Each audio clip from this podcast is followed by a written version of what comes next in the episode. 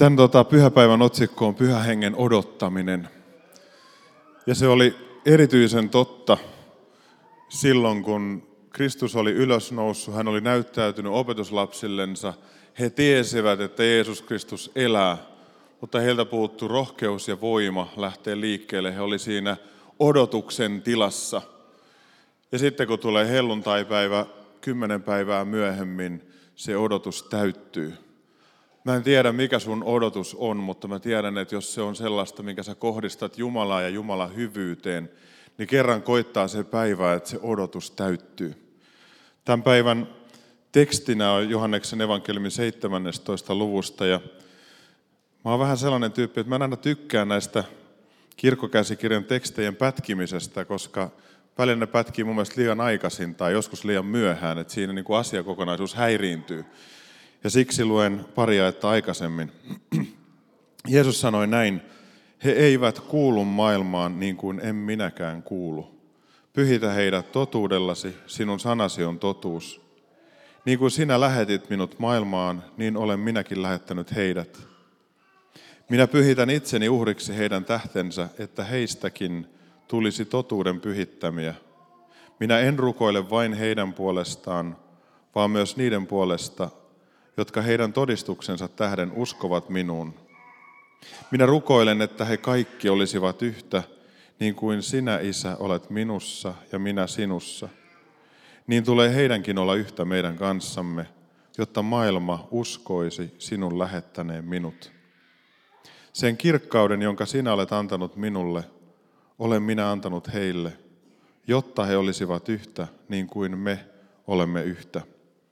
Kun minä olen heissä ja sinä olet minussa, he ovat täydellisesti yhtä, ja silloin maailma ymmärtää, että sinä olet lähettänyt minut, ja että olet rakastanut heitä niin kuin olet rakastanut minua.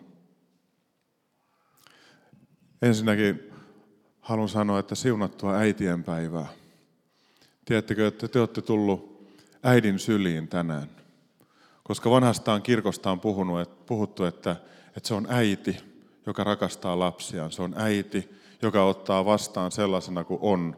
Ja siellä on läsnä isä, ja siellä on läsnä veli, ja siellä on läsnä pyhä henki, joka luo sen tilan, johon sinä saat tulla sellaisena kuin sinä olet. Me tarvitaan sellaista yhteistä tilaa. Te, jotka tunnette mua vähänkin, niin tiedätte, että mun henkilökohtainen ongelmani on sellainen, että minä en todellakaan ole puutarhuri. Minä en todellakaan ole esteettinen ihminen. Mulla ei ole minkäännäköistä värisilmää. Että värejen suhteen ja kauneuden tajun suhteen niin olen lähes, lähes puusilmä. Ja sen takia se, seuraava, mitä sanon, niin sun täytyy ymmärtää, että joko mussa on tapahtunut jo muutos, jonka pyhä henki on tehnyt ihmeitä, tai sitten pyhä henki on ehkä jotakin avannut mulle. Mä koen, että tänään hän on puhunut mulle jälleen kerran kasvihuoneesta. Ja, ja se on merkillistä.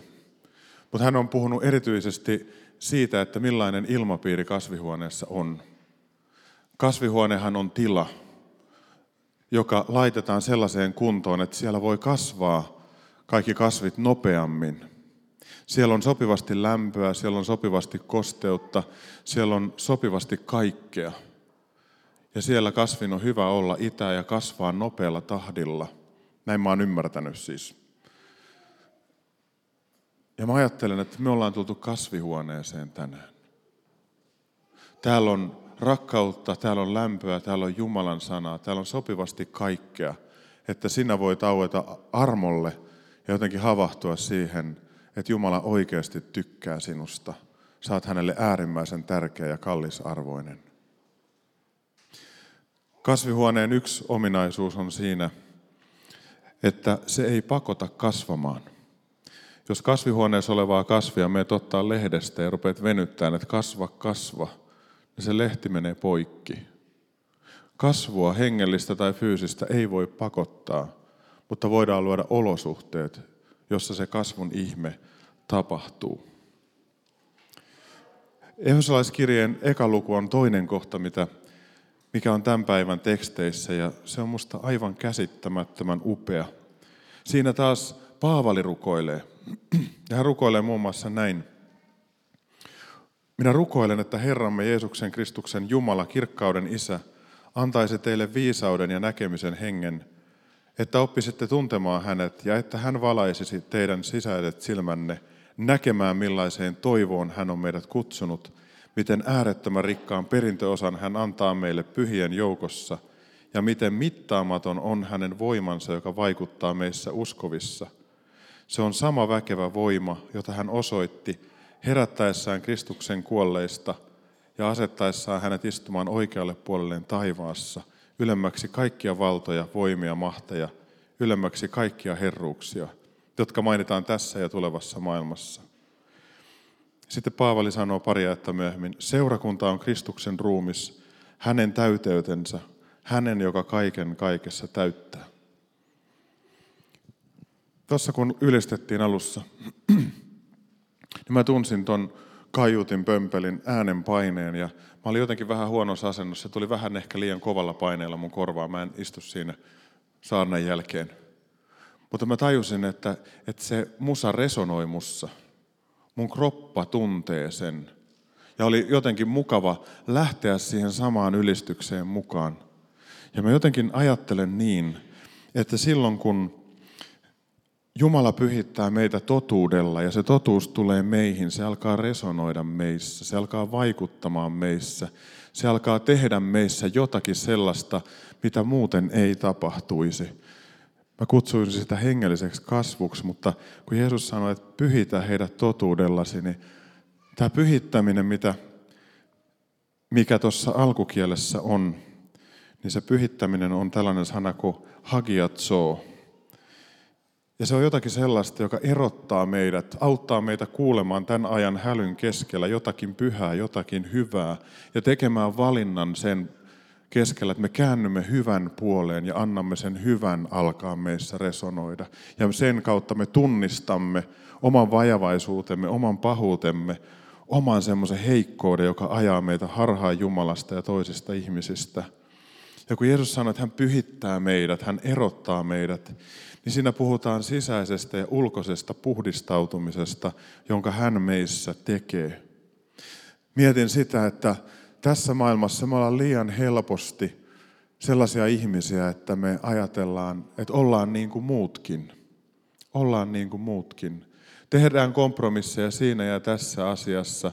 Ja sitten me unohdetaan se, että meille on annettu valtava hyvä mittapuu. Se on Jumalan sana. Se on se, mitä Kristus on. Ja silloin kun me ollaan Jeesuksen kanssa tekemisissä, niin se Jumalan sana alkaa resonoimaan meissä niin, että me haluamme kääntää oman elämämme arvot siihen samaan suuntaan, mihin Jeesus haluaa meitä viedä.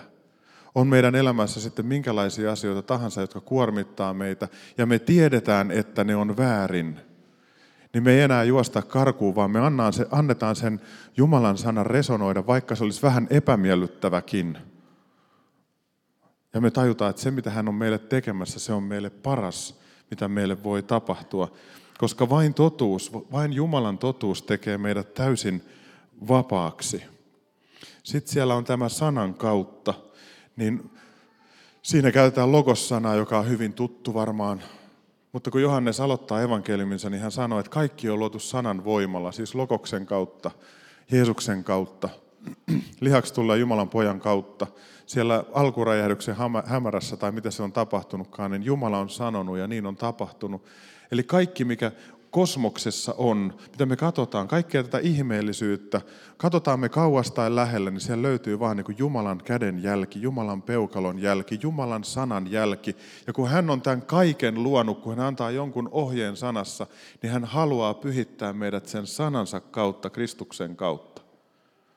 Hän kutsuu meitä olemaan totta joka on aivan hämmästyttävä asia.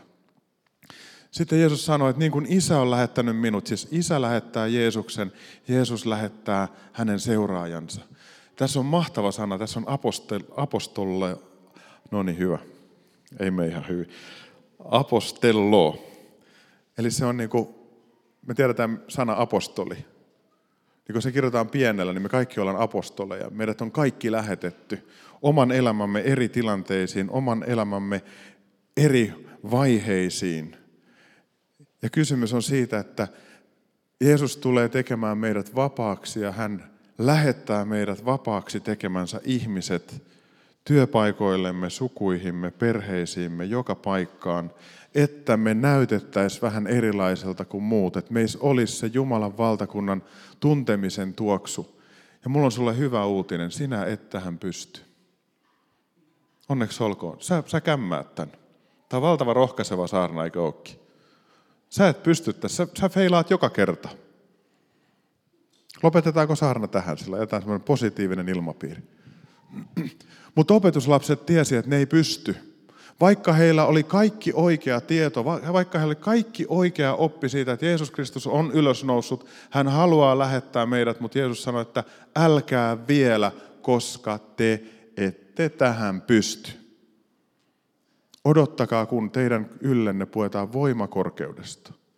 Ja silloin kysymys on siitä, että kun pyhä henki tulee, kirkastaa meille Kristuksen ja me avaamme sydämemme hänelle, Kristus, pyhä henki asettuvat meihin asumaan, niin kysymys on siitä koko ajan, että mitä hän tekee meissä. Ja musta se on valtavan vapauttava asia. Loppupeleissä ei ole kysymys mun pyhityksestä, mun hyvyydestä tai mistään siitä, mitä tai kuka minä olen, vaan kysymys on siitä, mitä Kristus on minussa – ja hän haluaa kirkastaa, resonoida minussa niin, että se, missä mä pistän hanttiin Jumalan kanssa, niin se sen resonoinnin kautta, niin tiedättekö, niin kuin murenee pois. Ja yhä enemmän Kristus alkaa näkyä minusta. Ja silloin se ei ole mun voitto, vaan se on hänen voittonsa. Ja mä saan juhlia sitä, että mä saan olla mukana. Ja silloin loppuu turha pönötys ja sellainen, tiettekö, puristus ja tilalle tulee semmoinen armossa marinoituminen, joka tuottaa iloa aina kun mä hoksaan, että Jumala on tehnyt minussa jotain, jota, johon minä en pysty. Nyt tulee anglikaani arkkipiispan, Kanttepurin arkkipiispan Justin Welbin kaikuja. Mä oon äärimmäisen vaikuttunut yhdestä videosta, mitä mä katoin. On nähtävissä anglican.fi sivulta ja katsoo sieltä tota, Thy Kingdom Come, joku sellainen. Mä katsoin sitä, mä ajattelin, että kun Jeesus puhuu, niin meidän pitäisi kaikua hänen ääntä tässä ajassa, eikö totta? Kannustaa ja innostaa, pitää näkypuheita ja myös rukoilla toistemme puolesta, että Jumalan valtakunta tulee todeksi, missä ikinä me mennäänkin. Mä en ole kuullut tällaista puhetta kovinkaan monen kirkon johtajalta. Enkä mä pysty sitä itsekään sanomaan, niin sen takia mä siteeraan huonosti käännettynä anglikaanikirkon johtajan Kantepurin arkkipiispan Justin Welbin ajatuksia. Hän on ensinnäkin vedonnut sillä tavalla, että kaikki Kristukseen uskovat rukoilisivat Kristuksen taivaaseen astumisen päivästä, eli helatorstaista, viime torstaista, helluntaihin asti, tavoitteellisesti ja ottaisi aikaa ja erottaisi tämän kymmenen päivää niin, että, että niin kuin todella asettuisi Jumalan eteen. Ja rukoilisi kahta asiaa. Hän sanoi, että vain kahta. Keskittyisi vain kahteen asiaan. Ensinnäkin rukoiltaisiin tosissamme sitä, että tulkoon sinun valtakuntasi. Tulkoon sinun valtakuntasi. Ja kun englanniksi on kingdom, eli se on kuningaskunta, se on alue, millä kuningas hallitsee – me ollaan niin tämmöisiä tasavaltalaisia, kun me sanotaan valtakunta, niin se tuntuu vähän, että me kaikki hallitaan. Mutta kingdom, niin siinä on ajatus, että vain yksi kuningas ja hän hallitsee koko ajan kaikkialla. Ja kun me rukoillaan, että tulkoon sinun valtakuntasi, me rukoilemme samalla, että Jumalan hallinta valta laajenisi täällä. Ja se on rukous, joka ei jätä meitä rauhaan, koska jos me rukoillaan sitä tosissamme, niin meissä herää kysymys, millä tavalla Jumalan hallintavalta on totta minussa ja voisi levitä minun kauttani niihin olosuhteisiin ja tilanteisiin, mihin Jumala on mut asettanut. Sitten toinen rukous, mitä Justin Welby sanoi, että olisi tärkeä rukoilla, on tule pyhä henki. Että me saisimme käyttövoiman tähän asiaan. Hän sanoi, että nämä kaksi rukousta on kirjaimellisesti sellaisia rukouksia, jotka muuttaa koko maailman. Ja näiden poikkeuksellinen merkitys nousee kahdesta syystä tai monestakin syystä, mutta ainakin yksi on se, että Jeesus itse opettaa toimimaan näin, rukoilemaan näin koko aika. Ja koska Jeesus opettaa meitä rukoilemaan näin, niin hän todella haluaa, että me rukoillaan näin. Minkä takia? Ei vaan sitä, että hän näkee, että ollaanko me kuuliaisia vaan ei, vai ei, vaan siksi, että hän haluaa vastata niihin.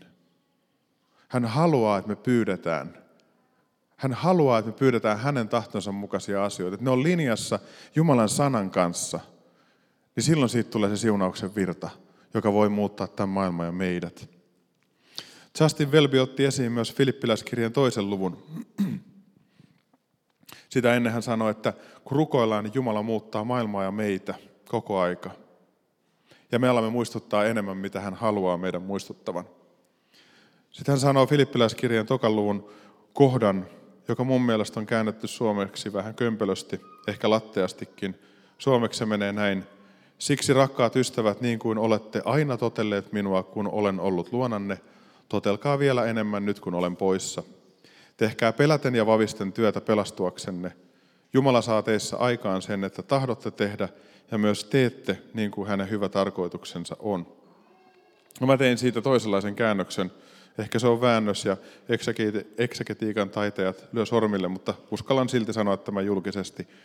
Rakkaat ystäväni, kuten olette aina totelleet minua tai kulkeneet kanssani, kun olen ollut teidän luonanne, niin on vieläkin tärkeämpää, että tottelette ja kuljette samalla tavalla, kun en ole enää lähellänne. Jatkakaa uskollista työtänne yhä uudistuvan vapautumisenne eteen oikeanlaisessa pelossa ja luottamuksessa, sillä Jumala itse tekee työtään teidän keskuudessanne ja teissä suurella intohimolla tai innolla ja halulla, jotta hänen hyvä tahtonsa tapahtuisi ja miellyttäisi häntä itseään. Jumala rakastaa sua ja mua ihan käsittämättömän paljon. Hän tekee työtä meissä ja meidän kauttamme. Tämä on aika innostavaa, mutta tämä on ehkä vähän pelottavaakin. Mikä olen minä? Ja vastaus on, että et sinä olekaan mitään, mutta kun Jumala on kaikki, niin hänessä sinä voit tehdä näitä juttuja. Ja kun me rukoillaan, tulkoon valtakuntasi, kuningaskuntasi, valtakuntasi, hallintavaltasi, niin silloin se kutsuu tämä rukous meitä tekemään jotakin sen Jumalan näkyvän hyvyyden eteen. Ja kun me oikeasti rukoillaan, että tulkoon sinun valtakuntasi, me ruvetaan katsomaan meidän eri elämän alueita ja kysymään, että missä täällä näkyy sun valtakunta tai missä täällä ei näy sun valtakunta. Ja tämmöinen rukous ei koskaan jää pelkästään sanoiksi. Kun me rukoillaan näin, niin se herättää meissä halun lähteä liikkeelle. Se alkaa resonoida meissä. Meidän ei tule elää sillä tavalla, että ihmiset ihastelis meitä, että millaisia me ollaan. Meidän ei pidä yrittää olla makeita ihmisten edessä, vaikka siihen on ehkä tänäänkin syyllistynyt. Mutta on yrittänyt sitä varjella, mutta todennäköisesti epäonnistunut. Mä toivon, että te tykkäätte musta. Niin ihan oikeasti, epätoivoisesti. Aina kun täällä on, niin toivoo, että ihmiset tykkää.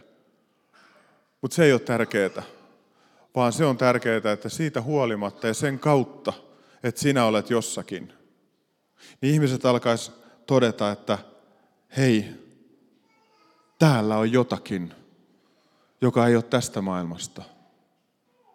Täällä on jotakin sellaista hyvää, jota mä haluan lisää. Täällä on jotakin sellaista, joka voi koskettaa ja parantaa minua.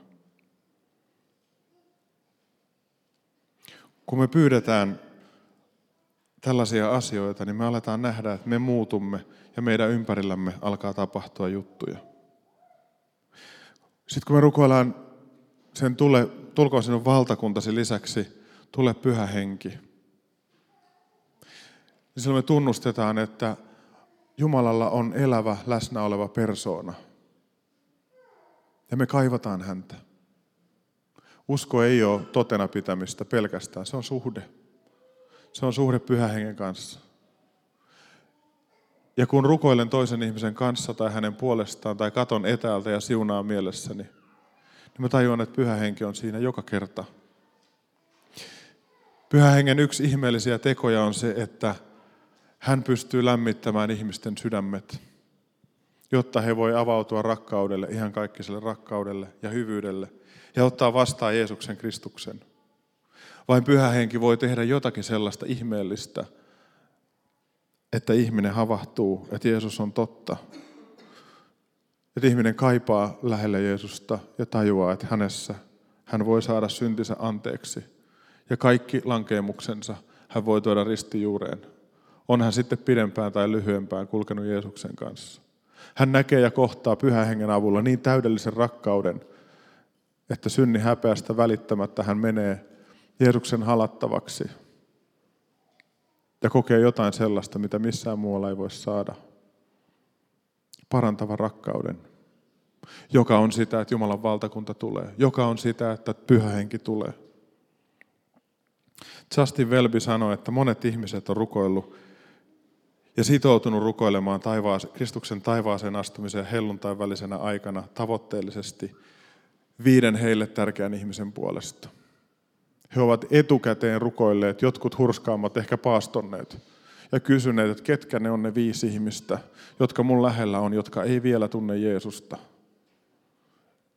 Ja he on käynyt taistelemaan näiden rinnalla ja näiden puolesta tänä kymmenen päivän aikana.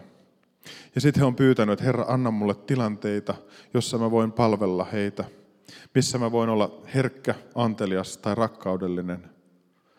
Jossa mä voisin toimia sillä tavalla, kun mä toivoisin, että minua itseäni kohdeltaisiin arvostaen ja rakastaen, eikä suuvaahdossa julistaen tai painostaen.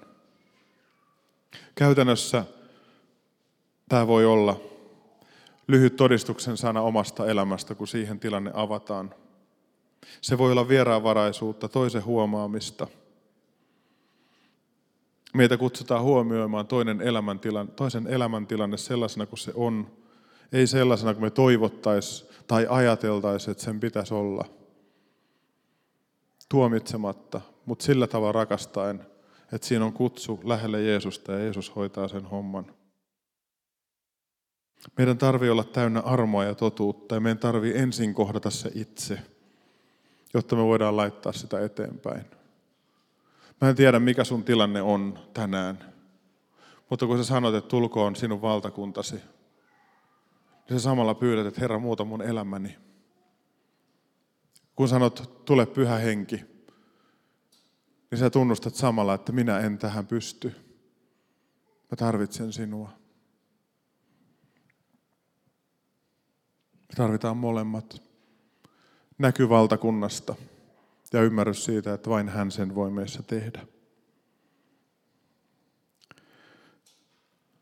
Haluan rohkaista sinua ottamaan ne askeleet, että sanot ihan oikeasti tarkoittain, tulkoon Jumala, sinun valtakuntasi, sinun hallintavaltasi minun elämässä.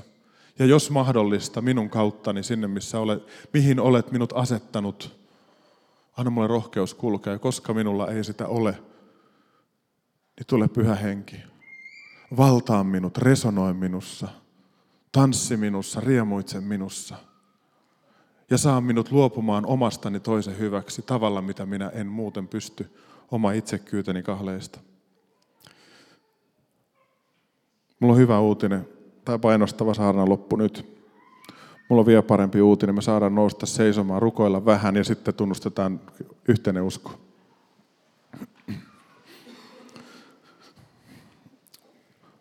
Rakas Jeesus, me kiitämme siitä, että sinä olet ylösnoussut Herra. Me ylistämme sinua siitä, että sinulle kukaan ei ole toivoton tapaus. Herra Jeesus, me kiitämme sinua, että sä katsot jokaista täällä ja meidän lähiympäristössä valtavan rakkauden läpi. Ja että Herra, sä vaan odotat, että saat olla armollinen.